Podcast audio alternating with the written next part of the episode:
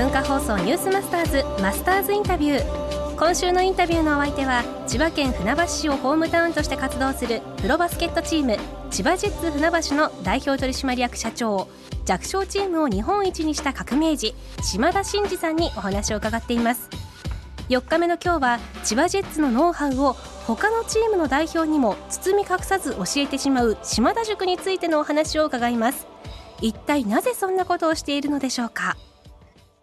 またまたまとある社長と話をしている時にそブチギレしまして まあちょっとアグレッシブに行き過ぎたなって反省しまして ダメ出しだけなら誰でもできるからそんなちょっと申し訳ないと。私よかったら持ってるもの全部出して教えるんでよかったら来ませんかみたいなことをメール送ったらぜひっていうことでメールが返ってきてさすがに2人でマンツーでここだとなんか私もパワーがありすぎるんでなんかしんどいよねって話をしてもしあれだったら他のなんか社長とかに声かけて来たい人がいたら呼んでもいいよって言って10チームぐらいの社長がこう密会のような勉強会が始まったんですよね。勝つための成功法を教えてるというよりもたまたま私はもう25年も経営やってるので若くして、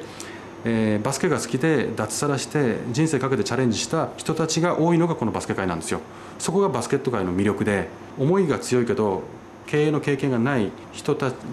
が多いんですよ。だからテクニカルなこともそうですけど経営者ってそういうスタンスじゃなくてこういうスタンスやんなきゃいけないよねみたいなもちろんなんかもう本質的な勉強会も含めてやってるのでもうこういう世界観がいわゆるデファクトスタンダードみたいになってきてるので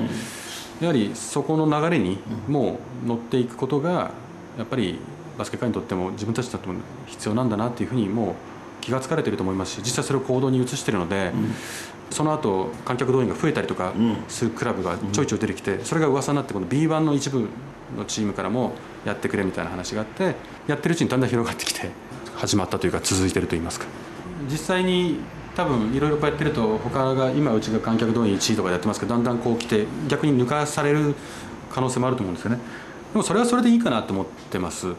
あのやはりそもそもそんなことやってる意図はここで地場産業で経営努力と地場の企業と地元のファンだけでできる、えー、事業規模なんていうのはたかが知れてると思ってるんですよね。でそこでなんかちまちまやってても結局産業が発展しない限りは本当の恩恵は受けれないと私は思ってるので今の企業努力ぐらいだったらあのそこでなんか勝った負けだとあんま意味がないかなと思うので日本全国がこう盛り上がってもっと大きなお金がバスケ界に入ってきてもっと大きな投資が行われてもっとダイナミックに来てこそもっと大きな恩恵がジェッツにも来ると思ってるんですよ。そのためには日本中のクラブが経営が良くなる。日本中のクラブが日本中で盛り上がっていかない限りそれはないことなのでそれを考えたら結果的にはジェッツのためにやってることでもありバスケ界のことにためにやってることでもあり両方の意味があるんでいいっていうふうに思ってました。千葉ジェッツ船橋代表の島田さんなんですがやっぱ自分のチームが立ち直るのが先でそしてリーグの方にこう入って島田塾っていうのができてくる。大抵の経営者っていうかいやリーグがダメだから協会がダメだからって言いがちですけど自分のところを立て直して協会を主にまあその中のチームを協会産業全体を変えていこうとしてるっていう姿勢はいいですね。熱い男ですね。熱いんですよね。熱いですね